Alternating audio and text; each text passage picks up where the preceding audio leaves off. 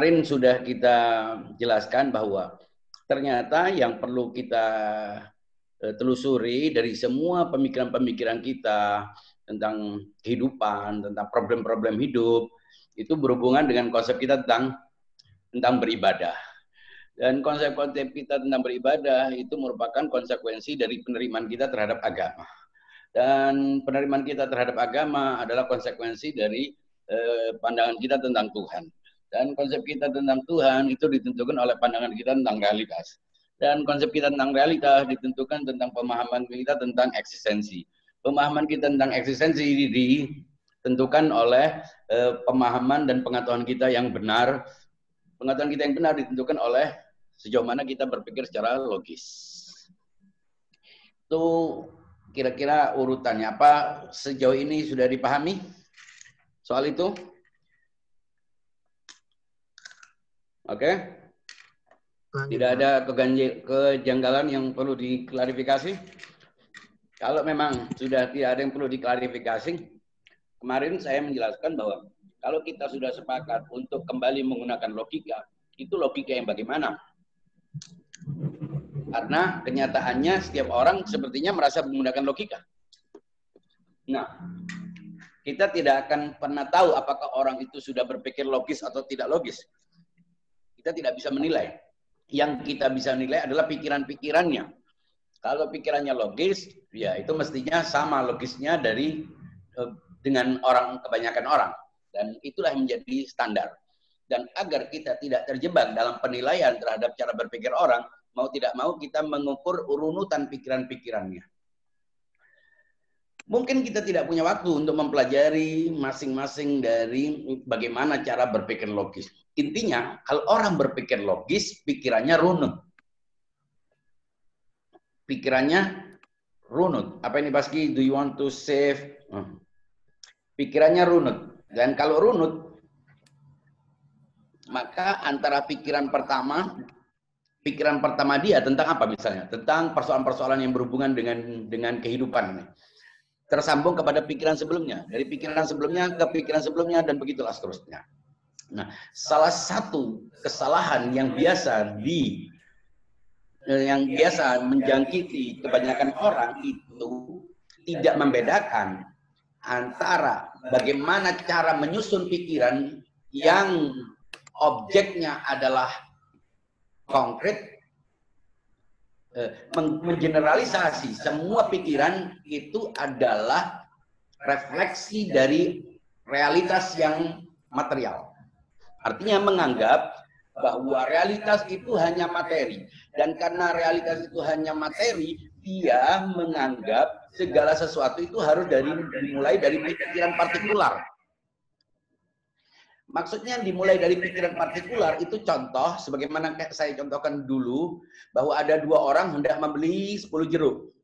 Yang orang pertama memilih jeruk dengan mencoba satu jeruk, kemudian sembilan jeruk lainnya dipastikan manis.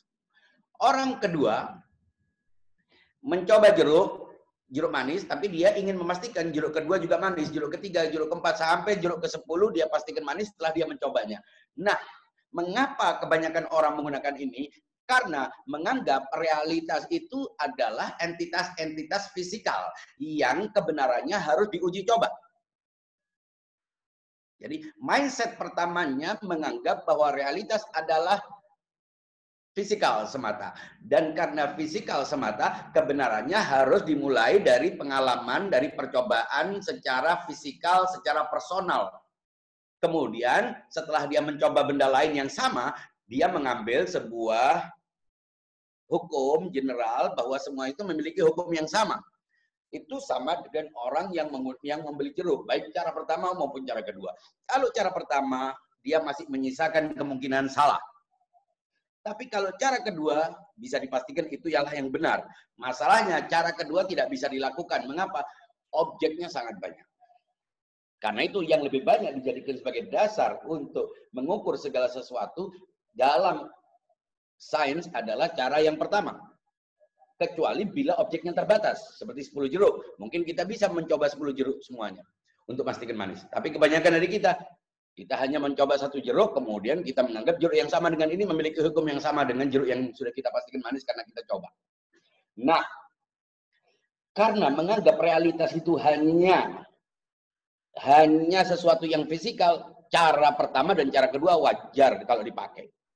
Nah, orang-orang yang memang mindsetnya menganggap realitas itu hanya benda, dia menggunakan cara pertama dan kedua, dan memang tidak ada cara selain cara pertama dan kedua. Tapi, bila orang menganggap bahwa realitas itu semuanya hanya benda, berarti dia tidak bisa melihat ada realitas yang yang objeknya adalah sesuatu yang tidak konkret. Tuhan, agama, dan lain sebagainya itu bukan jeruk. Bukan entitas fisikal yang bisa langsung dipartikulasi, bisa dicoba secara partikular, secara empiris. Dan karena ia bukan entitas fisikal, maka dia tidak akan pernah bisa mengukur kebenarannya. Apakah itu real ataukah tidak real? Apakah manis ataukah tidak manis? Eksistensi Tuhan, kebenaran agama, keyakinan-keyakinan itu semuanya adalah entitas-entitas abstrak, entitas-entitas ideal yang tidak bisa dilihat, tidak bisa diindrakan. Bila metode yang kita gunakan untuk mengenali entitas-entitas fisikal itu kita gunakan untuk mengenali entitas-entitas abstrak, maka hasilnya pasti salah. Nah, Alternatifnya, apakah kita tetap menggunakan pendekatan mulai dari minor untuk ke mayor, dari mengenali objek yang yang partikular untuk mengambil sebuah kesimpulan yang universal, ataukah tidak? Nah, kebanyakan orang menganggap memang ini satu-satunya metode. Dan karena ini satu-satunya metode, mereka tetap meyakini Tuhan sebagian dari mereka. Dan karena tetap meyakini Tuhan, mereka menganggap bahwa keyakinan tentang Tuhan tidak ada dasar logikanya. Itu adalah sebuah iman, itu adalah keberuntungan, Tuhan memberikan hidayah kepada seseorang, dan karena itu dia meyakini Tuhan. Tapi, rasanya tidak mungkin seseorang bisa meyakini sesuatu bila dia tidak punya dasar. Hanya karena malas manusia berpikir. Hanya karena dia tidak mau kembali ke belakang sebelum memastikan bahwa realitas hanya materi semata, mestinya dia ke belakang untuk melihat eksistensi secara umum sebelum membatasinya pada hal-hal yang bersifat fisikal. Nah, bagaimana itu? Kita kan sudah terbiasa, mungkin dulu pernah dengar kalimat man arafa nafsahu faqad arafa rabbahu. Ini sebuah kalimat yang umum diketahui orang. Barang siapa mengenal dirinya, maka mengenal Tuhan. Apa maksud dari kalimat ini? Apakah artinya orang setelah mengenal dirinya mengenal Tuhan? Ataukah orang setelah mengenal Tuhan mengenal dirinya?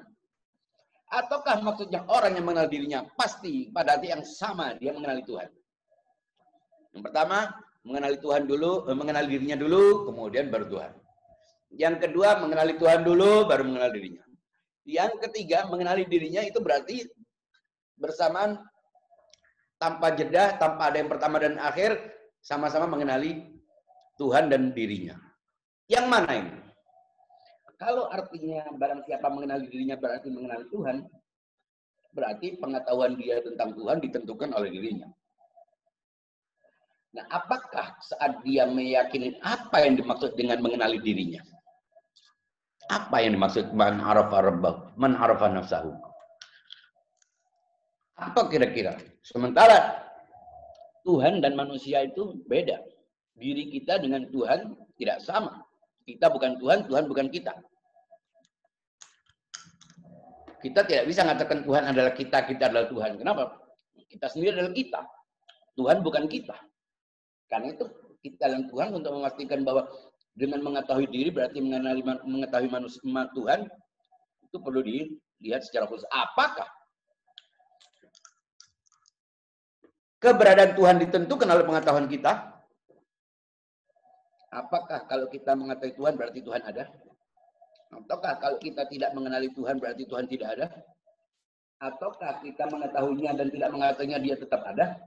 Ataukah justru pengetahuan kita lah yang membuat dia menjadi ada? Apa maksud ada dan apa maksud mengetahui di sini? Diri, masing-masing dari kita punya diri. Yang selalu kita tunjuk saat kita punya kehendak, saat kita menyukai, saat kita benci, saat kita apa pun kita lakukan, makan minum menurut Anda, makan dan minum kita itu pelakunya siapa? Tubuh kita, mulut kita, tenggorokan kita, perut kita. Saat kita sedih, yang sedih itu mata kita yang mengeluarkan air mata, wajah kita yang murung. Saat kita tertawa, apakah karena wajah kita yang merona, yang tersenyum, yang teriak-teriak, ataukah ada sesuatu selain itu? Nah, ketika kita mendengar man arafa nafsahu faqad arafa rabbahu, nampaknya ada rahasia di balik ini. Bahwa pengenalan kita terhadap apa pun itu diawali dari kesadaran diri yang tidak bisa dibuktikan apa pun. Tidak ada ilmu bisa menjangkaunya. Dari mana kita bisa tahu? Ya, dengan sekedar kita berbicara saja, dengan sekedar kita memikirkan, itu berarti kita sudah menyadari diri kita. Maka itu kalau dikatakan bahwa aku berpikir, maka aku ada, itu salah. Sebab adanya itu sebelum berpikir. Aku ada, baru aku berpikir. Kalau aku tidak ada, mana mungkin aku tidak, mana mungkin aku berpikir. Artinya, aku ada lebih dulu sebelum aku menyadari diriku ada. Aku ada, setelah itu aku menyadari ada. Setelah aku menyadari ada, aku berpikir. Jadi, sebelum aku menyadari diriku ada, aku sudah ada. Nah, pengetahuan kita tentang diri kita itu apa maksudnya? Pengetahuan kita itu menyadari. Artinya, sebelum kita menyadari kita sudah ada. Keberadaan kita tidak ada yang bisa meyakinkan kita. Kita tidak perlu menyadarinya untuk tahu untuk ada. Keberadaan kita itu tidak didasarkan oleh kesadaran kita. Tapi karena kita tidak cukup, karena kita ini adalah makhluk yang perlu menyadari dan karena menyadari kemudian kita merespon dalam bentuk tindakan, perilaku, maka yang pertama dipahami ada itu sendiri sebelum kita menyadarinya. Posisikan ada itu tidak ada hubungan dengan pengetahuan kita, dengan pengenalan kita, dengan kesadaran kita. Setelah ada, baru kita menyadarinya. Mengapa kita mengatakan menyadarinya tapi bukan mengetahuinya? Untuk membedakannya bahwa kesadaran itu muncul dengan sendirinya bukan karena sesuatu di luar diri kita. Sebab kalau kita bilang mengetahui berarti ada objek di luar diri kita. Ini tidak ada objeknya. Sebab pengetahuan kita satu-satunya pengetahuan yang tidak ber, berobjek, dia subjek sekaligus objek, dia yang mengetahui sekaligus yang diketahui adalah diri. Yang mengetahui diri, yang diketahui juga diri. Nah ini beda dengan semua pengetahuan. Kalau pengetahuan kita terhadap apa pun, terhadap tubuh kita, terhadap lingkungan kita, terhadap istri kita, anak kita, semua itu adalah pengenalan terhadap sesuatu selain diri kita. Termasuk Tuhan dalam posisi ini adalah sesuatu selain diri kita. Karena itu, kalau kita hendak mengenali apa pun, maka pengenalan yang paling mendasar adalah pengenalan yang tidak berperantara. Apa pengetahuan tidak berperantara? Yaitu subjek dan objeknya sama. Apa? Yang diketahui itu, yang mengetahui itu. Lalu apa makna pengetahuan yang subjek dan objeknya sama? Ketika yang mengetahui juga sama, yang diketahui juga sama, itulah yang disebut dengan kesadaran. Nah ini dimiliki oleh semua orang. Meskipun tidak diungkapkan. Kalau orang menolak ini, maka dia tidak akan pernah bisa mengenali apa pun. Mengapa? Karena dirilah yang menjadi subjek dari semua hal, termasuk Tuhan. Ini kalau kita posisikan bahwa diri mengenal dulu terhadap dirinya, baru kemudian mengenal selain dirinya. Kalau yang dimaksud mengenal Tuhan, mengenal Tuhan dulu, barang si man arafa nafsahu faqad arafa rabbahu itu artinya barang siapa mengenali dirinya berarti dia sebelumnya telah mengenal Tuhannya. Mengapa? Karena bagaimana dia mengenali akibat bila tidak mengenali sebabnya lebih dahulu. Apakah pengenalan kita terhadap Tuhan lebih dulu baru pengenalan kita terhadap diri kita? Saya katakan kita bekal awalnya adalah pengenalan terhadap diri kita dulu. Tapi masalahnya bagaimana dia memposisikan eksistensi dirinya dengan Tuhan. Bagaimana dia merelasikan, merelasikan dirinya dengan Tuhan. Nah itu mungkin bisa muncul penafsiran bahwa dirinya adalah sesuatu yang sebetulnya adalah manifest dari Tuhan. Kita tidak membahas itu terlalu jauh.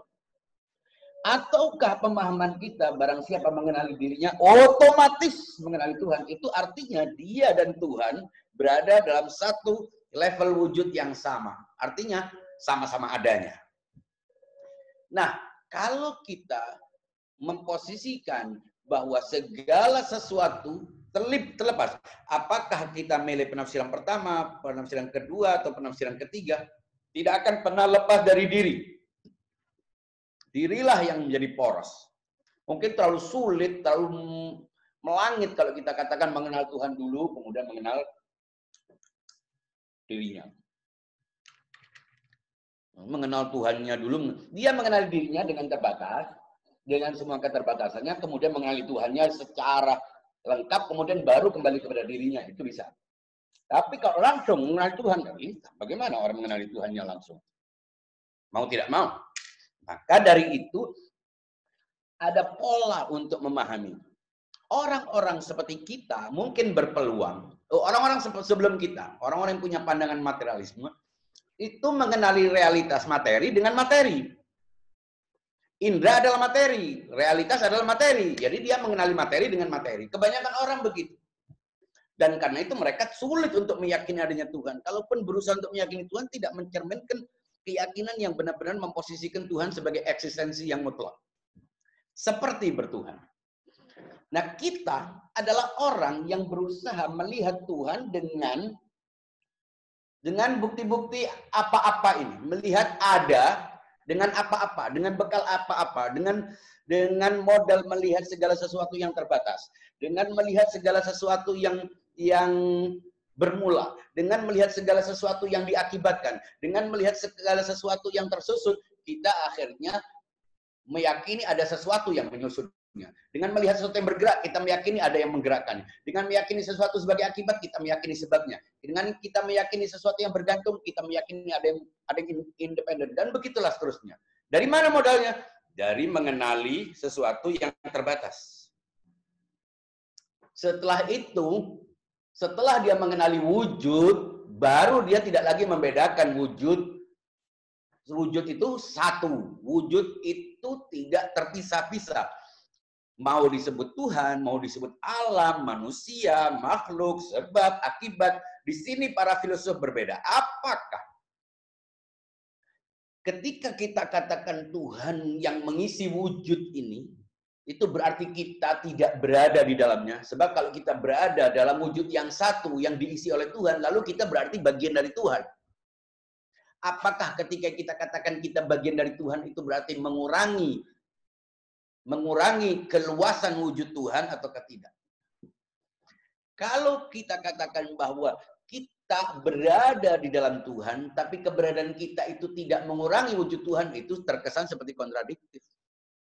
Nah, untuk kita meyakini adanya Tuhan, syarat pertama kita harus membersihkan semua makna wujud itu dari apa pun selain Tuhan. Selama kita meyakini Tuhan sebagai salah satu elemen yang ada dalam wujud, kita gagal akan memahami Tuhan. Kita akan gagal memahami Tuhan. Mungkin kita menyebut nama Tuhan. Mungkin kita menggambarkan sesuatu yang kita disebut dengan Tuhan. Tapi bukan itu. Mengapa? Kalau itu berarti bukan Tuhan.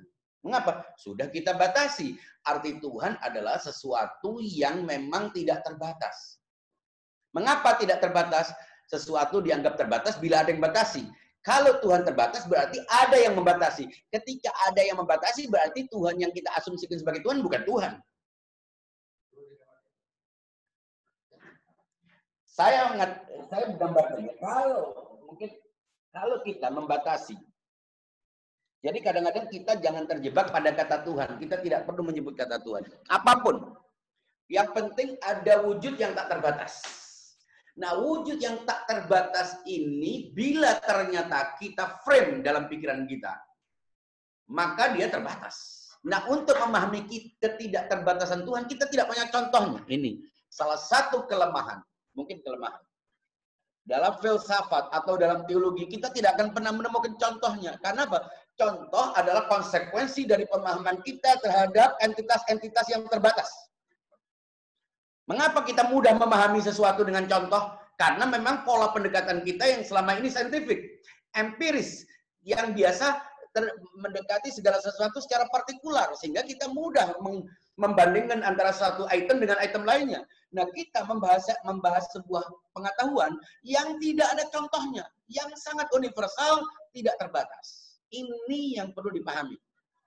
Nah, kalau kita berbicara tentang Tuhan, dalam konsep ini, kita tidak perlu memasukkannya dengan pola berpikir mayor, minor to mayor. Karena apa? Kalau kita berpikir minor to mayor, maka kita tidak akan pernah memulai segala sesuatu dari Tuhan. Sulit kita mengambil sebuah keputusan dari sesuatu yang partikular. Mengapa? Yang hendak kita pelajari adalah sesuatu yang abstrak. Ini harus jelas sejak awal. Supaya kita tidak terjerumus dalam pemahaman yang partikular dengan pemahaman yang empiris. Nah, sekarang kita melihat, kalau kita katakan Tuhan, Tuhan, Tuhan itu apa? Kita tidak akan pernah bisa menggambarkan. Selama kita menanyakan apa, itu berarti kita berusaha untuk membatasinya dalam sebuah space, dalam sebuah folder yang kita sebut sebagai spesies. Karena itu, coba caranya ketika kita meyakini Tuhan, pada saat yang sama kita juga tidak menolak keberadaan kita. Karena kita ini terbiasa dengan membagi segala sesuatu dengan space, dengan dimensi-dimensi, akhirnya Tuhan pun kita masukkan dalam dimensi-dimensi. Ini yang membuat kita kebingungan untuk mempersepsi eksistensi Tuhan. Kita tidak akan pernah bisa menggambarkan zat Tuhan. Justru dengan ini kita akhirnya sampai kepada kesimpulan bahwa Tuhan tidak bisa dipikirkan. Bukan ketika kita membahas konsep tentang eksistensi Tuhan, kemudian kita membatasi Tuhan. Justru karena kita menyadari wujud itu tidak bisa dibatasi. Kita akan masuk dalam sebuah pemahaman yang eksistensial. Bukan pemahaman yang esensial, pemahaman yang dibingkai oleh pikiran-pikiran Tuhan beyond the concept. Dia melampaui konsep. Nah, untuk memahami ada sesuatu yang di luar konsep, kita memahami konsep-konsep. Untuk bisa memahami ada sesuatu di luar ruang, kita harus memahami ruang untuk memahami ada sesuatu di luar apa, kita harus mengenali segala sesuatu yang apa-apa. Sampai akhirnya kita kesimpulan. Kita mengatakan, mengapa kita mengatakan sesuatu itu punya ciri khas? Ya karena ada ciri yang tidak dimiliki oleh selain itu. Makanya disebut punya ciri khas. Apakah Tuhan punya ciri khas? Kalau punya Tuhan itu punya ciri khas, berarti ada atribut-atribut yang membuatnya ter terprofilkan, dia ter, terbingkai. Nah, bagaimana memahami bingkai itu bila bingkai itu artinya membatasi? Karena itu, cara untuk mengenali Tuhan adalah mengenali bingkai-bingkai yang lain. Nah, tinggal persoalannya, kita semua kan terbingkai. Kita manusia. Pada wilayah yang paling personal, saya, Anda, semua punya ciri khas-ciri khas yang dibedakan dari yang lain. Oke. Oke, kita sudah meyakini dari kita ada, tapi bagaimana memposisikan kita dan Tuhan? Apakah adanya saya dan adanya Tuhan berbeda? Para teolog mengatakan begitu. Kalau adanya saya dan adanya Tuhan berbeda, itu artinya ada bisa dibagi menjadi dua. Berbeda itu karena tidak sama. Kalau tidak sama berarti tidak satu. Kalau tidak satu itu berarti beragam. Kalau beragam itu berarti yang satu bukan yang yang kedua, yang kedua bukan yang ke satu. Saya menyebut ada dua benda, berarti benda pertama bukanlah benda yang kedua, benda kedua bukanlah benda yang pertama. Clear? Jelas kan? Nah, kalau wujud Tuhan dan wujud manusia itu berbeda, wujud alam selain Tuhan itu berbeda, berarti ada dua wujud. Kalau ada dua wujud, Artinya selain wujud itu bukanlah wujud. Mengasumsikan adanya keragaman wujud itu sendiri menafikan adanya wujud itu sendiri. Mengapa? Karena wujud tidak punya lawan. Satu-satunya lawan wujud adalah bukan wujud. Dan karena bukan wujud, ia bukan sesuatu. Dia tidak bisa dibicarakan, dia tidak bisa diungkap. Dipikirkan pun tidak bisa. Nah, Allah Subhanahu wa taala dan kita sama-sama wujud. Sama-sama bukan berarti dua hal yang sama. Kita tidak pernah ada yang sama sebetulnya. Sesuatu yang disebut sama itu hanya arti itu hanya konstruksi pikiran kita. Tidak ada dua hal yang sama. Anda pernah menemukan satu yang sama? Saya contohkan ya. Pernah ada yang menemukan mem, bisa menemukan handphone yang sama dengan ini? Tidak akan pernah. Mirip ini iya, semerek dengan ini. Tapi ciri-ciri khasnya yang semuanya hanya ada dalam handphone ini tidak akan ada di handphone lain. Itu artinya ketika kita mengatakan sesuatu itu berbeda berarti dia bukanlah sesuatu yang lain. Nah, wujud wujud itu harus dipahami sejak awal ia tidak boleh dibingkai dengan apa pun. Ia tidak boleh diberi garis-garis, ia tidak boleh diberi ciri-ciri supaya kita tidak membatasi wujud yang akhirnya justru menegasi wujud, menafikan makna wujud. Nah, hubungan kita dengan Allah jelaslah bukan hubungan berbeda wujud menurut para filosof, terutama Mullah Sadra. Tapi ada yang mengatakan, apa bedanya? Apa masalahnya kalau kita berbeda wujud dengan Tuhan? Bedanya dia sebab dia akibat. Oke. Okay. Kalau dia sebab dia akibat, apakah apakah wujud yang kita miliki bukan dari sumber sebab itu? Kalau memang dari sumber sebab itu, semuanya ya buat apa dibagi menjadi dua? Bila akibat dan sebab itu berbeda, berarti akibat tidak diperoleh dari sebab. Berarti kita tidak bisa menyebutnya sebab. Mengapa? Akibat mendapatkan wujud sepenuhnya dari sebab. Sementara kita meyakini tidak ada sebab lain. Dan karena tidak sebab lain, semua yang ada pada akibat mestinya ada pada sebab. Kalau tidak, berarti dia mendapatkan sesuatu dari sebab yang lain. Nah, Allah Subhanahu wa taala yang kita yakini sebagai Tuhan itu hanya bisa kita yakini ketika kita memahami diri kita. Satu-satunya yang paling mirip dengan Tuhan. Kalau kita katakan mirip, bukan sama. Itu adalah diri kita. Dari sisi apanya? Bukan dari sisi eksistensinya. Eksistensi sama. Dari sisi bahwa kita tidak bisa memikirkannya, tapi kita mengalaminya. Kita tidak perlu mengungkapkannya, tapi kita sudah menegaskannya. Bayangkan, diri itu tidak bisa ditunjuk, tidak bisa dipikirkan, tidak bisa dihayalkan, tidak bisa dibayangkan, tidak bisa di-frame, tidak bisa apa pun. Dia tidak bisa. Kalau kita berusaha untuk menggambarkan pikiran kita tentang Tuhan, maka yang kita pikirkan adalah imajinasi kita. Pikiran gambar-gambar yang kita ciptakan oleh yang diciptakan oleh diri itu sendiri. Tapi diri pada dirinya dia tidak akan bisa diangkat. Tidak bisa di digambarkan. Kita tidak bisa memikirkan di mana diri kita. Kalau kita belah diri kita, tubuh kita, kita tidak akan bisa menemukan diri. Padahal tubuh kita sama dengan yang lain. Darah mengalir, oke. Okay. Apakah diri kita darah? Apakah diri kita otak? Apakah diri kita syaraf? Apakah diri kita jantung? Apakah diri kita itu eh, ya semua yang ada dalam tubuh kita? Kita tidak pernah menemukan.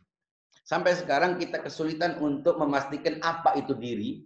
Bukan kita, kaum saintis akhirnya berusaha untuk mem memfisikal, memfisikalkan diri dengan menyebutnya sebagai otak. Sehingga sebetulnya sumber dari semua gerak manusia itu otak. Bukan diri. Padahal otak tetap otak. Yang membuat otak itu bisa bergerak, berdenyut itu apa? Katanya udara. Yang membuat udara bisa dihirup itu apa?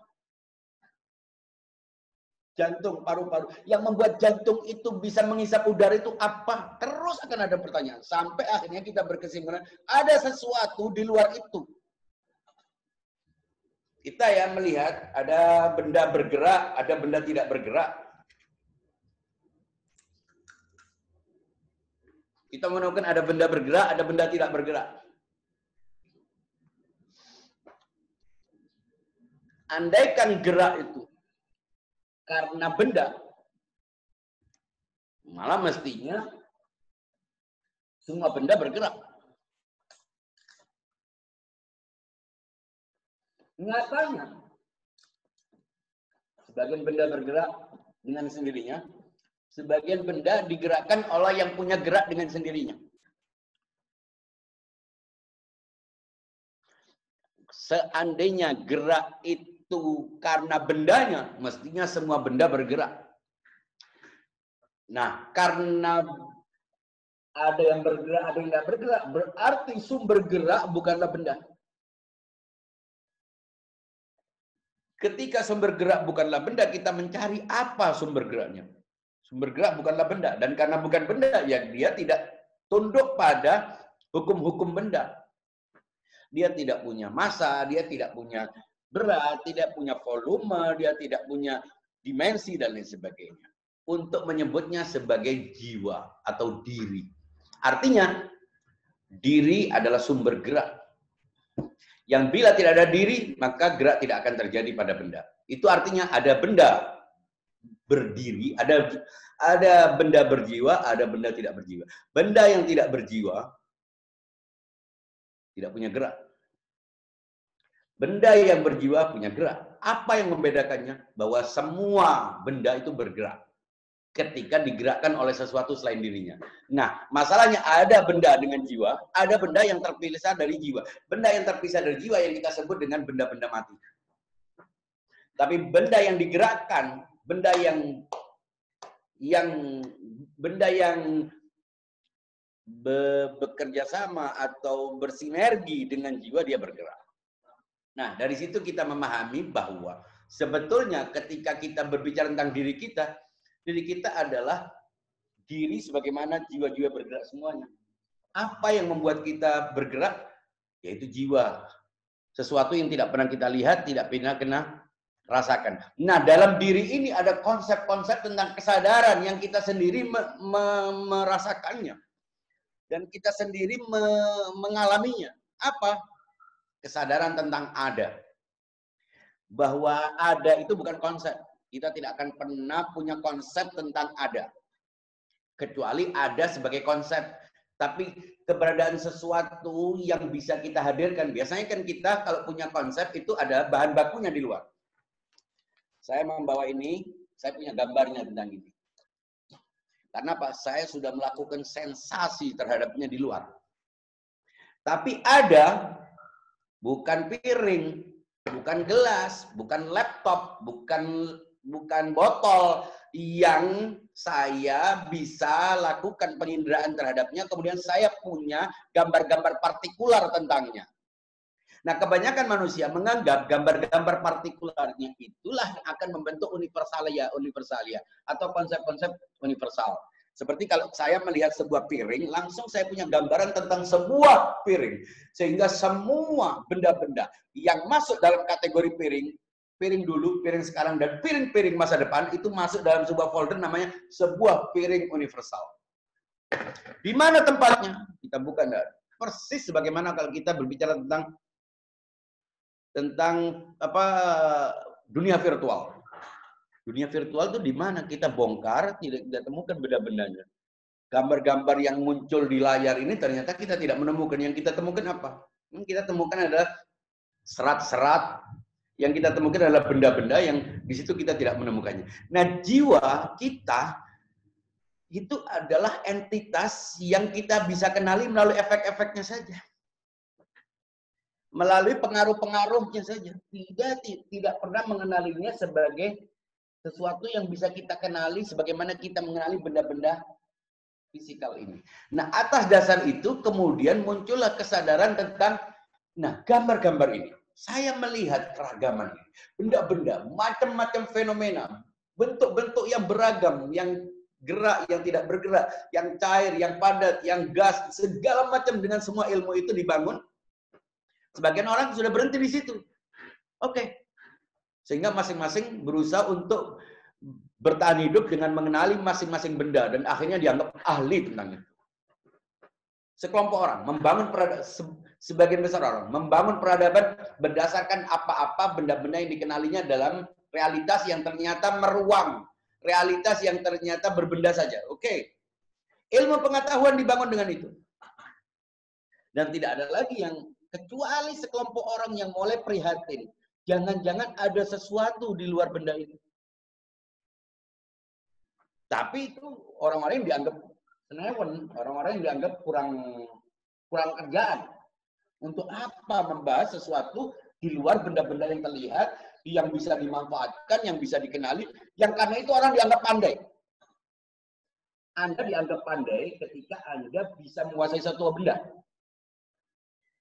Misalnya, ternyata faktanya orang, seorang ahli, profesor, dokter, keahlian punya punya jejak penghargaan, piala dan sebagainya. Dihormati itu karena karena dirinya punya pengetahuan atau karena punya benda itu. Anda kalau menguasai satu benda tertentu berarti Anda punya kemampuan untuk bertahan hidup, mempertahankan hidup Anda di dunia ini. Dan atas dasar itu nilai-nilai dibangun. Tapi kalau sekelompok orang bertanya-tanya, ini keragaman, benda-benda yang bermacam-macam, yang kompleks, yang tersusun, ini tersusun dengan sendirinya ataukah ia ada sesuatu yang tidak tersusun? Nah, kalau dia tidak tersusun berarti dia simple. Kalau dia simple, dia tidak bisa dikenali. Mengapa? Pengenalan kita terhadap sesuatu itu berdasarkan keragaman. Anda bisa mengenali sebuah wajah kalau ada garis-garis yang memisahkan pipi dengan kanvas. Memisahkan garis-garis tubuhnya dengan kanvas. Nah, kalau dia tidak punya garis-garis, itu berarti kanvas yang terlihat itu hanya putih bersih. Nah, bagaimana orang bisa menganggap bahwa justru kanvas yang putih bersih itu mengkonfirmasi realitas yang tak terbatas. Ya, sejauh, sejauh ini orang menganggap makin beragam, makin nyata. Makin berat, makin berharga. Makin banyak, makin bagus. Makin konkret, ya makin nyata. Nah ini sekelompok orang justru meyakini bahwa kompleksitas, keragaman, berat, bentuk-bentuk itu adalah bentuk yang paling rendah dari wujud. Bahkan tidak terlalu nyata sebetulnya. Sementara mereka menganggap sesuatu yang tak terlihat itu justru lebih nyata. Sesuatu yang tak terindrakan itu justru lebih dekat. Sesuatu yang tak meruang itu justru lebih luas. Sesuatu yang tidak punya berat itu justru lebih nyata. Bayangkan kalau setiap orang punya keyakinan itu. Ya pasti dianggap aneh. Kita otomatis kalau ditanya lebih bagus mana banyak dan satu. Kita sudah terbiasa kalau ditanya orang, Anda mau satu atau mau banyak? Otomatis kita akan katakan banyak. Nah ini sekelompok orang yang aneh menganggap bahwa banyak itu tidak ada. Yang ada hanya satu. Kalau kita disuruh lihat ketersusunan sesuatu yang sesuatu yang kompleks, sesuatu yang tersusun, terstruktur, dengan sesuatu yang tidak terstruktur, yang flat. Mereka memilih bahwa tidak ada terstruktur. Terstruktur itu adalah tentang sesuatu yang terbatas. Ya, pastilah orang menganggap itu sebagai cara berpikir yang aneh. Kenapa? Karena mereka melihat dalam bentuk hubungan-hubungan, relasi-relasi, dimensi-dimensi yang menariknya. Ini yang membuat orang kesulitan untuk bisa masuk dalam sebuah kesadaran eksistensi. Dan karena itu orang banyak meninggalkannya. Jenuh, jelimet, ruwet, dan lain sebagainya. Tapi orang-orang justru merasa bisa mengenali hakikat. Justru hakikat yang benar itu adalah yang tidak banyak. Justru realitas yang nyata itu realitas yang tak tersusun. Justru realitas yang yang benar adalah realitas yang tidak ber, ber tidak beragam. Ini yang dipahami. Oke, kalau kita meyakini bahwa wujud itu satu, lalu bagaimana kita memahami posisi kita? Kita jelas bukan satu. Saya dengan piring ini berbeda. Saya dengan meja ini berbeda. Apakah ini satu? Ternyata dalam penjelasan yang paling sederhana, kita ini coba diperhatikan ya, diperhatikan ya. Di meja ini, eh, di papan ini, contoh bahwa di papan ini ada banyak titik. Ada banyak titik. Dan titik ini saling berhimpitan. Sampai akhirnya, saking banyaknya titik, semuanya menjadi hitam oleh titik-titik itu. Karena antara satu dengan titik lainnya. Mungkin bisa digambarkan titiknya tidak harus hitam ya. Ada merah, ada putih, ada hijau, ada segala macam. Ada ragam titik. Nah orang kebanyakan hanya bisa melihat titik antara titik dengan titik. Kelompok orang mengatakan bahwa titik-titik ini tidak ada, yang ada papan. Mengapa? Titik ini justru adalah konsepsi kita tentang papan. Karena tidak bisa melihat papan, jadi dia hanya melihat titik-titik. Nah, sebagian orang justru melihat titik-titik ini tidak lain adalah manifest dari papan yang satu. Nah, orang yang cara pandangnya terhadap realitas dari titik-titik, dia tidak akan pernah menemukan satu wujud yang disebut Tuhan. Kalaupun dia menyebut Tuhan, Tuhan adalah salah satu titik yang dia ciptakan. Ini yang yang hendak dijelaskan oleh para filosof, oleh para teolog tentang bagaimana kita membangun konsepsi kita tentang Tuhan supaya tetap meyakini Tuhan sebagai wujud satu-satunya, tapi juga tidak menafikan adanya makhluk-makhluk yang merupakan tampilan dari sebuah wujud yang berbeda dalam bentuk gradasi. Mula Sadra mengatakan bahwa keragaman itu sebetulnya adalah tidak lain adalah dari tingkatan-tingkatan wujud. Yang otomatis itu akan tercipta ketika kita memahami wujud secara holistik, secara utuh. Kita akan pernah kita akan mengenalinya. Nah, karena itu kita akan kesulitan setiap kali kita memahami wujud Tuhan kalau kita tidak membongkar konsep realitas kita yang sudah dibentuk mindset kita tentang benda oleh ruang, oleh pandangan materialisme dan empirisisme. Ini yang menjadi eh, alasan mengapa orang selalu mengukur. Ini contoh dalam kehidupan kita dia menganggap bahwa realitas itu hanya keragaman dan keragaman itu hanya muncul dalam bentuknya yang yang ber yang terbatas, maka dia tidak akan bisa menemukan Tuhan. Kalaupun dia maksa meyakini Tuhan, dia akan menciptakan gambaran imajinal tentang Tuhan dalam salah satu item-item dalam wujud ini yang diambil. Maka itu tidak mengherankan. Orang berusaha mempersonifikasi Tuhan. Dalam bentuk manusia yang tampan, dalam bentuk uh, berhala dalam bentuk gambaran-gambaran yang menakutkan, dalam bentuk hal-hal yang tidak nyata. Karena apa? Karena memang dia ber, otaknya hanya bisa membentuk gambar-gambar yang memang ada ada fakta-fakta materialnya. Nah, kalau Allah Subhanahu wa taala dalam Al-Qur'an mengatakan kamu jangan syirik, itu artinya kamu jangan pernah berusaha untuk menggambar benda-benda apa pun untuk menggambar, untuk menunjukkan keimanan Anda. Mengapa? Itu berarti Anda memposisikan Tuhan sebagai ciptaan. Ini maksudnya. Jadi kalau dikatakan jangan syirik itu bukan berarti Anda jangan jangan bicara dengan pohon. Bicara dengan pohon bukan syirik, tapi sakit jiwa. Bukan syirik. Syirik itu mem memotong wujud, membelah-belah wujud seperti kue ulang tahun begitu, lalu Tuhan dikasih satu bagian, makhluknya di satu bagian lain yang hidup. Itu namanya syirik secara ontologi. Maka kalau kita dengar, kalau kita sering baca surat Al-Ikhlas, Bismillahirrahmanirrahim, Qul huwallahu ahad. Banyak orang mengatakan, katakan bahwa Allah itu satu. Tapi mana ontologisnya? Katakan bahwa Allah itu satu-satunya yang satu. Artinya tidak ada yang boleh menyandang satu secara logis kecuali Allah. Satu-satunya yang satu. Nah, satu-satu dalam kehidupan kita ini bukan satu sebetulnya. Kita tidak pernah benar-benar satu. Kita ada yang satu, ada yang dua itu karena urutan-urutan, tapi bukan satu dalam arti eksistensinya. Karena itu ada dua, satu. Satu secara eksistensial tidak terbatas, tidak terbelah-belah, dan satu secara bilangan. Satu secara digital, kita ini satuan-satuan yang di dalamnya terdiri dari berbagai macam unsur-unsur. Kita sebut sebagai satu-satu unit-unit. Bukan satu dalam eksistensinya.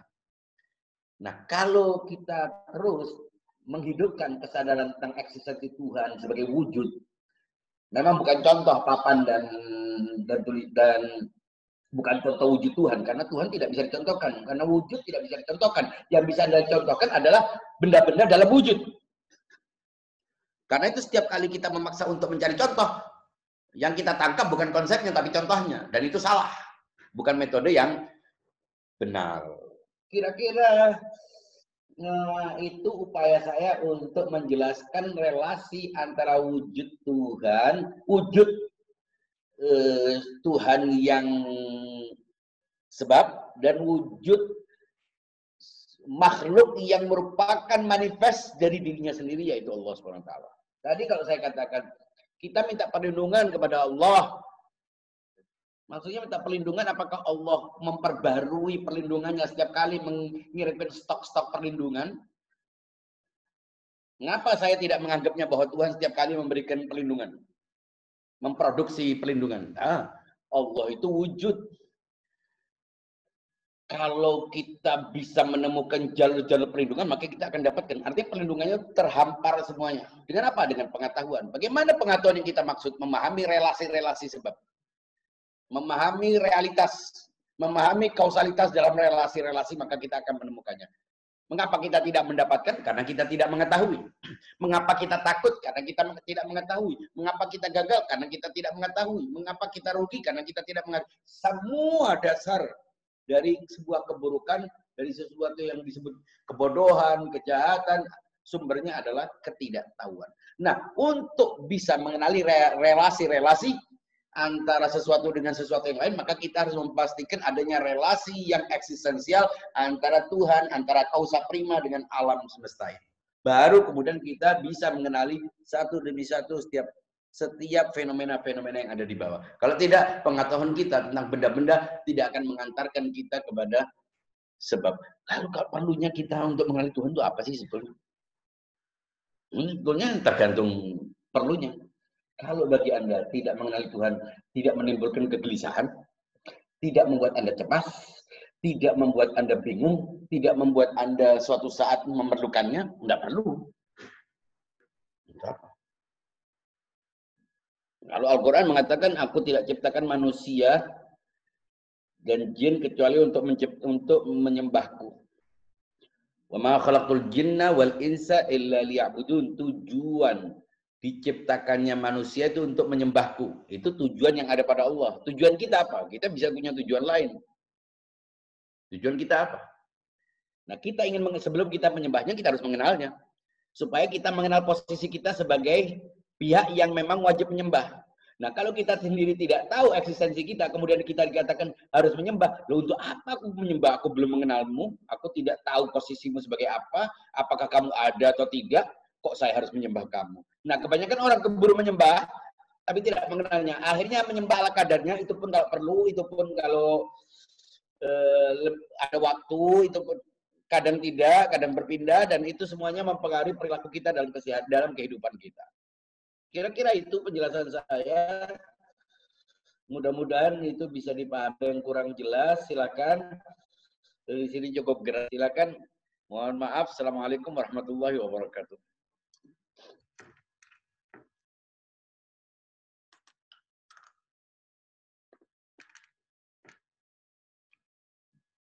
Paski? Paski? Ini lagi keluar Ustaz. Siapa? Assalamualaikum. Siapa yang mau bertanya silakan raise hand aja ntar saya unmute dari sini. Oh, Mas Paski ke mana ya? Oh, Mas Pandu ya? Betul, Bib. Iya. Silakan. Raise hand aja di sini ntar saya unmute. Silakan kalau ada mau tanya itu. Hmm.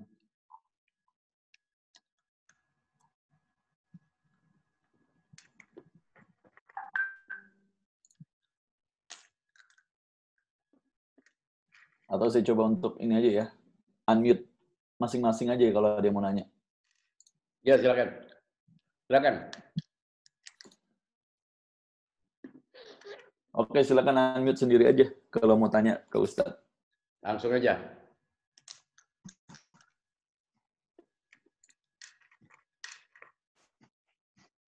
Halo. Ya, halo. Uh, Ustadz, saya Kus, Ustadz. Siapa? Uh, Kus, dari Depok. Oh ya, silakan. Uh, saya mau tanya, uh, tadi kan Ustadz bilang bahwa untuk mengenal Allah itu kan, mengenal wujud itu kan, kita harus ada perjalanan ya. Saya ya. pernah dengar saat yang al asfar al arbaa dari Mola Sadra itu, itu kan salah satu untuk pengenalan Tuhan. Bisa dielaborasi nggak, Ustadz? Sebetulnya apa yang saya katakan itu ya penjabaran populer yang sederhana dari itu. Uh, tapi step-stepnya uh, mulainya kan ada start kalau yang al asfar al arbaa. Oh iya, nanti ini kan masih baru semacam apa ya? Untuk memperjelas bahwa kalau kita hendak mengenali itu nanti pada tingkatan tingkatan keempat. Jadi sepertinya kita ini ingin mengenali sebab dari akibat. Ingin mengenali ada, Kan kita ingin mengenali Tuhan. Sebelum kita mengenali ya. Tuhan, mengenali, mengenali ada. Nah, untuk mengenali ada itu dengan cara mengenali apa-apa. Untuk mengenali ada, kita perlu mengenali apa-apa. Setelah kita mengenali apa-apa, kita mengenali ada dengan ada. Setelah kita mengenali ada dengan ada, kita ingin mengenali apa-apa dengan ada-ada, dengan ada. Itu turun. Jadi sekarang ini kebanyakan kita sebelumnya adalah mengenali apa dengan apa. Kita mungkin orang yang akan mengenali ada dengan apa-apa. Setelah kita sudah sampai ke ada, kita ingin mengenali ada dengan ada. Karena ada dalam pengertian itu akan lebih luas lagi. Setelah kita mengenali ada dengan ada, baru kita turun lagi untuk mengenali apa-apa.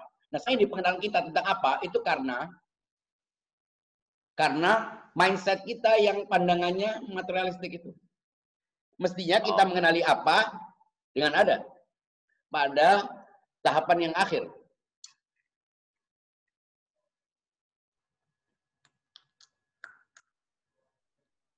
Sekarang tahapannya bagaimana kita dengan apa-apa ini bisa mengenali ada. Untuk kemudian dari ada ke ada. Untuk mengenali ada dengan ada, kita perlu bekal melepaskan diri dari jerat-jerat apa. Dan itu sulit. Itu harus dengan dengan konsentrasi, latihan, dan lain sebagainya. Ya. Halo? Ya, ya saat uh, tadi ada yang uh, menjelaskan apa-apa dengan ada itu kan tadi tadi konsep yang tadi yang saat yang jangan kamu syirik. Nah, syirik itu yang tadi yang di mana saat melepaskan diri gimana saat tadi? Ya, syirik itu artinya jangan pernah membatasi wujud Tuhan dalam bentuk pengenalan Anda terhadap realitas-realitas yang beragam yang terbatas ini. Itu artinya Anda harus mencabut semua predikasi Anda tentang wujud pada Tuhan itu pada hal-hal yang terbatas. Artinya pemahaman kita tentang Tuhan itu tidak boleh sama dengan pemahaman kita terhadap benda-benda apa pun.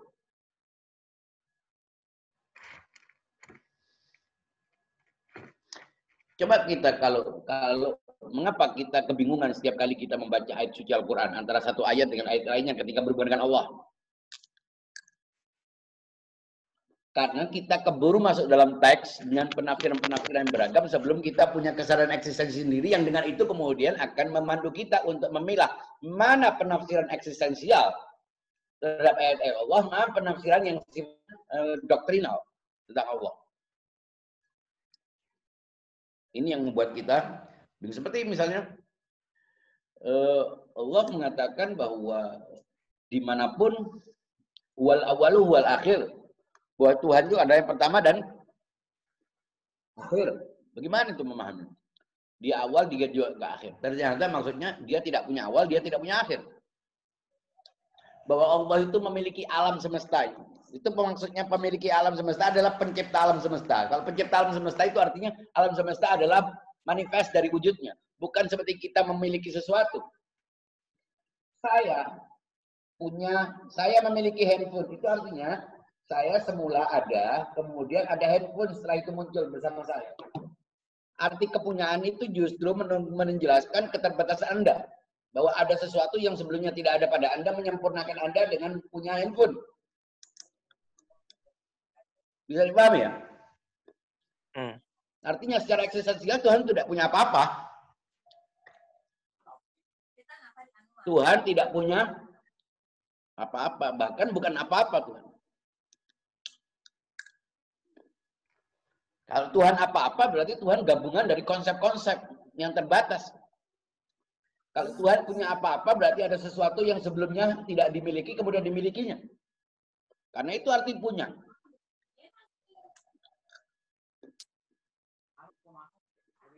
Ustaz, sambung ya. lagi boleh nggak? Kan tadi Ustaz bilang Tuhan nggak punya apa-apa, tapi kalau yang disebut atribut itu apa tuh Ustaz? Atribut Itu Allah? artinya harus dipahami dengan kesadaran eksistensi supaya kita tidak memberi ke keapaan itu pada makna yang terbatas. Yang oh, bingung kan kita, Tuhan punya apa-apa. Kalau saya punya apa-apa, berarti apa-apa yang dimilikinya sebelumnya bukan bagian dari dirinya kan? Mm -hmm. Saya punya mobil, berarti mobil itu bukan, bukan saya kan? Itu justru menunjukkan adanya distance, oh, ada jarak dan itu menegasi. Tapi kalau saya sudah memahami makna wujud dengan kesadaran wujud saya yang di mana segala sesuatu saya posisikan sebagai kopula-kopula yang menempel pada dirinya yang dia tidak punya eksistensi pada dirinya sebagaimana titik-titik yang tidak punya wujud pada dirinya tapi pada papannya kita bisa memahami maksudnya punya itu adalah dia adalah dia itu sendiri Kalau Tuhan punya sifat, Tuhan yang maha ini, Tuhan yang maha ini. Maksudnya apa? Seperti kita, setelah belajar baru dikata pinter. Apakah sifat-sifat atribut-atribut itu kita sandar setelah kita sebelumnya tidak punya? Ini kan membingungkan. Maka itu tidak ada bahasa yang bisa mengungkapkan wujudnya kecuali pemaknaan kita. Kalau kalimatnya akan sama-sama. Maka itu memahami Al-Quran dengan kesadaran eksistensi, dengan memahami Quran secara teks akan berbeda. Dan karena itu banyak orang terjerumus dalam dalam fisikalisasi Tuhan, dalam pembatasan Tuhan, dalam membagi Tuhan dalam fakultas-fakultas sifat dan lain sebagainya. Yang justru menegasi makna ketuhanan itu sendiri. Ya, kita lihat Tuhan punya 20 sifat, Sepertinya santai-santai saja kita baca wujud, idam, bakok, mukhalafatul di sini. Tidak ada masalah. Asal konsepsinya tentang wujud tidak salah.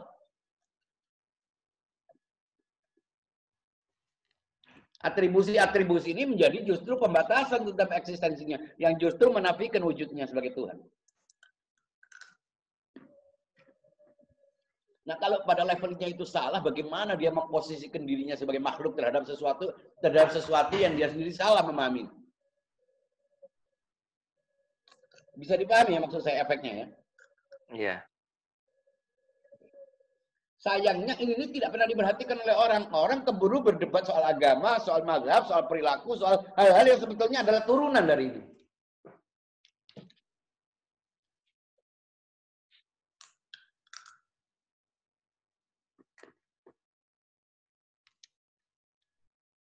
Ya itulah. Assalamualaikum Ustaz. Ya. Oke. Okay. Uh, Ustaz, tadi uh, bicara namanya suatu benda atau sesuatu itu perlu ada kesepakatan. Seperti tadi piring, semua orang tahu itu piring. Atau dua kali dua sama dengan empat. Itu kesepakatan Ustaz ya. ya. Artinya bagaimana dengan uh, pemahaman konsep Tuhan Ustaz? Tidak ada faktanya, tidak ada yang memahami satu kesepakatan itu Ustaz. Bisa dipahami Ustaz?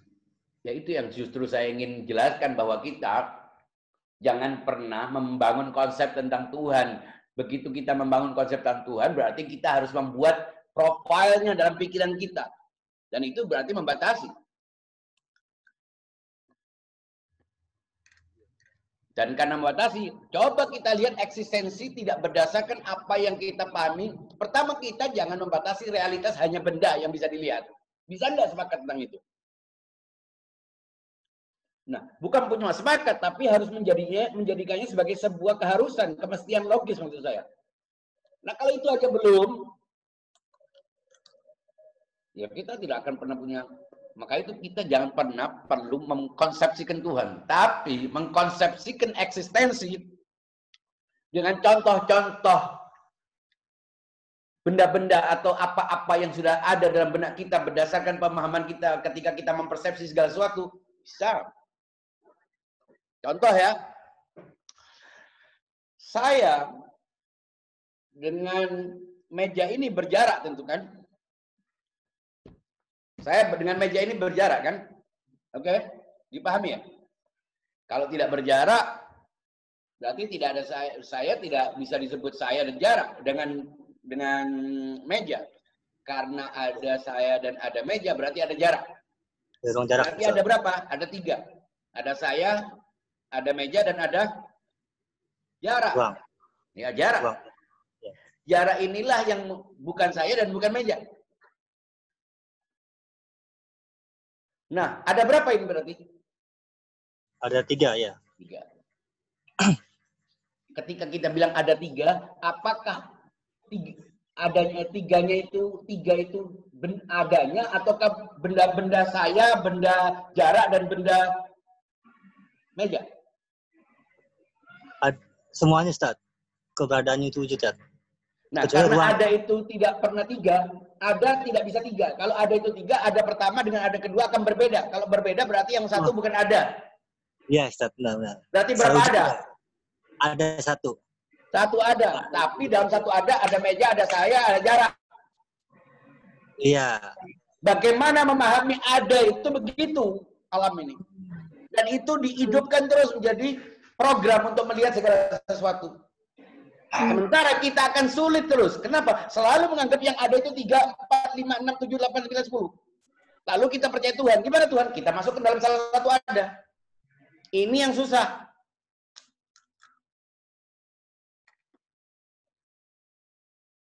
Ini yang saya maksud dengan kesadaran eksistensi. Segala sesuatunya banyak apa-apanya, tapi adanya satu.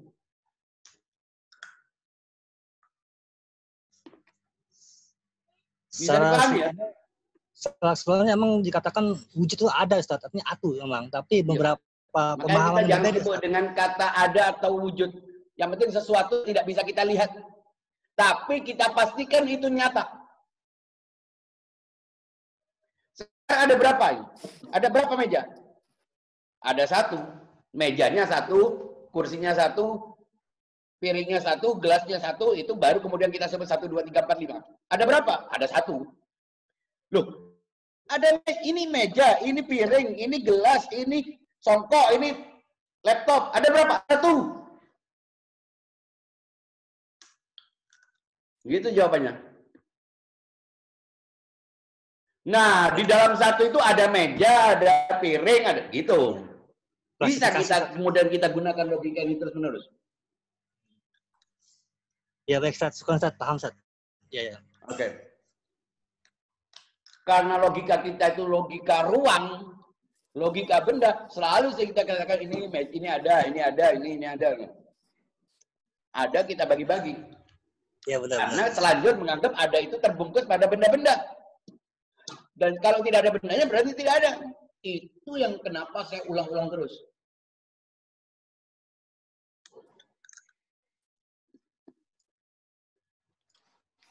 Tidak ada lagi yang tanyakan sudah hampir maghrib. Mudah-mudahan kita semuanya. Anda Ustaz jangan nanya. jenuh.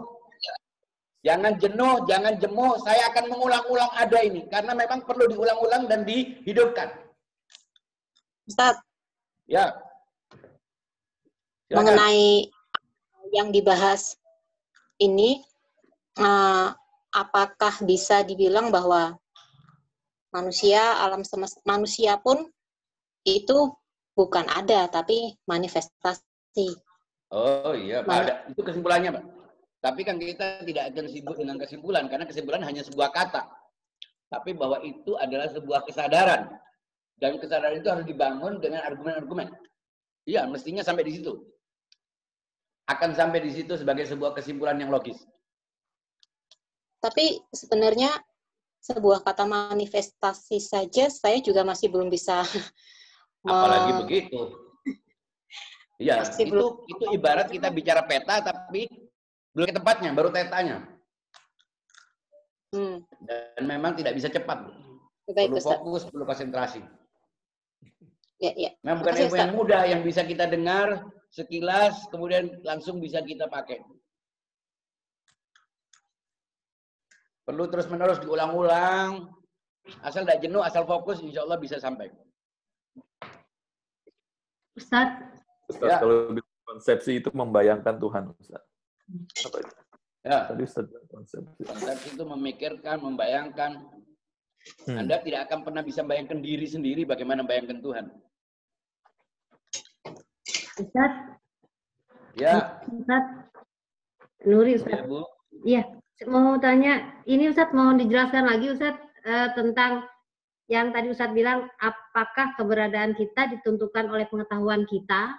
Kan Tadi gitu Ustadz kalau tidak salah bilang. Ya, Maksudnya bagaimana? Eh, maksudnya gimana Ustadz? Terus pengetahuan kitanya itu apa gitu Ustadz? Yang keberadaan kita Bu Nuri. Bu Nuri Ya. untuk tahu bahwa di Jakarta ada Jalan Gatot Subroto. Tahu Bu Nuri ya? Iya Ustadz. Tahu ya Bu Nuri ya? Di Iya, Jakarta tahu, sini, Ustaz. di Jakarta sini ada jalan namanya Gatot Subroto Bu ya. Iya. Nah, apakah untuk apakah adanya jalan Gatot Subroto itu karena Ibu mengetahuinya? Enggak. Oh ya udah. Artinya diketahui atau tidak diketahui tetap ada jalan Gatot Subroto kan Bu? Iya, iya Ustadz. Ya itu maksud saya Bu. Nah, pengenalan kita bukan untuk menciptakan sesuatu yang tidak ada. Tapi untuk segera memastikan bahwa saya bisa ke Gatot Subroto. Dan kalau saya ke sana bukan di situ menjadi Manggarai. Assalamualaikum Ustaz. Bisa dipahami, Bu? Bisa Ustadz. Ha-ha. Artinya bukan hayalan, bukan produk pikiran. Ya. Assalamualaikum Ustaz. Jadi tidak ditentukan oleh pengetahuan kita ya Ustadz ya? Iya dong. Pengetahuan kita bukan untuk mengata, bukan untuk menciptakan ada. Pengetahuan kita sudah ada, Bu, pengetahuan itu sendiri. Iya, iya Ustadz. Ya. ya, terima kasih Ustadz. Ya. Halo Ustaz. Assalamualaikum. Salam.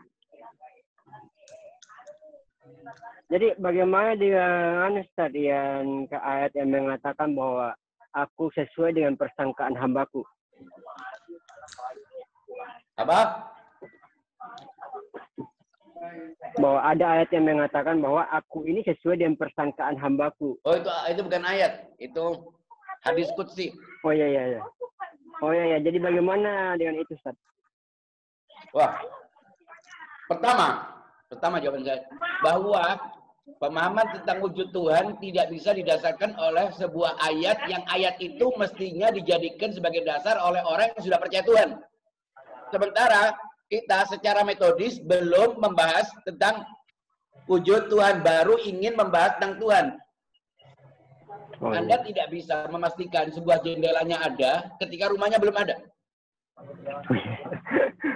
betul betul betul Ustaz. Betul Ustaz.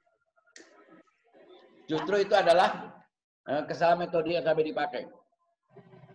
Kalaupun kita mengutip ayat, ayat itu kita gunakan bukan sebagai sebuah doktrin teks ayat Al-Quran, tapi sebuah premis ras- rasional.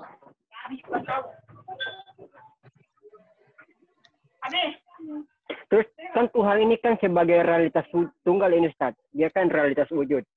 Mestinya. Artinya apa? Bahwa kalau dia realitas tunggal mesti dirasionalkan Ustaz. Tidak tidak akan begitu Ustaz. Eh, pernah dengar suaranya? Tuhan ini kan sebagai wujud tunggal. Ya. Dia re- realitas tunggal. Artinya ketika dia realitas tunggal, berarti dia harus mampu dirasionalkan Ustaz. Dirasionalkan. Dirasionalkan. Ya.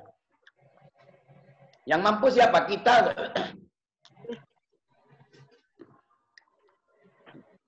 Dirasionalkan itu maksudnya di mana kan? Dipahami wujudnya. Kami Dirasionalkan maksudnya dipahami wujudnya gitu maksudnya. Iya iya iya, wujudnya Ustaz, wujudnya. Wujudnya dipahami, iya dong. Wujudnya bisa Iya, iya. dipahami secara tidak langsung. Dengan memahami wujud-wujud yang memanifestasikan wujudnya. Oh, manifest. Karena arti pemahaman itu berarti membingkai. Oh iya iya iya iya. Saya mengenali Anda karena saya membedakan Anda dari yang bukan Anda. Kalau saya tidak bisa membedakan Anda dari yang lain, berarti saya tidak akan pernah bisa memahami Anda. Oke. Oke, Ustaz. Maka itu didefinisikan artinya dibatasi. Sesuatu yang tidak bisa dibatasi berarti tidak bisa didefinisikan. Kalau tidak bisa didefinisikan berarti tidak bisa dikonsepsikan. Bila tidak bisa dikonsepsikan berarti dia tidak bisa dikenali. Paham paham Ustaz. Oke. Oke. Syukur Ustaz. Mudah-mudahan semuanya kita bisa menjadi lebih dekat, kemudian bisa menyusun infrastruktur, keyakinan, perilaku, tindakan, ibadah, harapan, dan lain sebagainya. Sekian, saya mohon Amin. doa, mohon maaf semuanya. Sekian, Terima kasih wassalamualaikum banyak, warahmatullahi wabarakatuh. Waalaikumsalam Ustaz, terima kasih. Makasih Sehat selalu Ustaz. Amin. Ustaz. Ustaz. Ustaz. Mau lagi Terima kasih Ustaz. teman-teman sudah bergabung sore ini. Kita jumpa lagi di lain kesempatan. Saya admin Paski mohon undur diri jika ada kekurangan dan ke tidak berkenan mohon maaf. Terima kasih Mas Paski. Akhiri bila taufiq wal hidayah. Wassalamualaikum warahmatullahi Kid, terima kasih. Waalaikumsalam. Waalaikumsalam warahmatullahi wabarakatuh. Kipli. belum tahu. Ustaz Ali Akbar. Ay, Sir, uh, ah, afternoon, Mas Paski. Alparabi. Oh, Yay! Oh, thank you.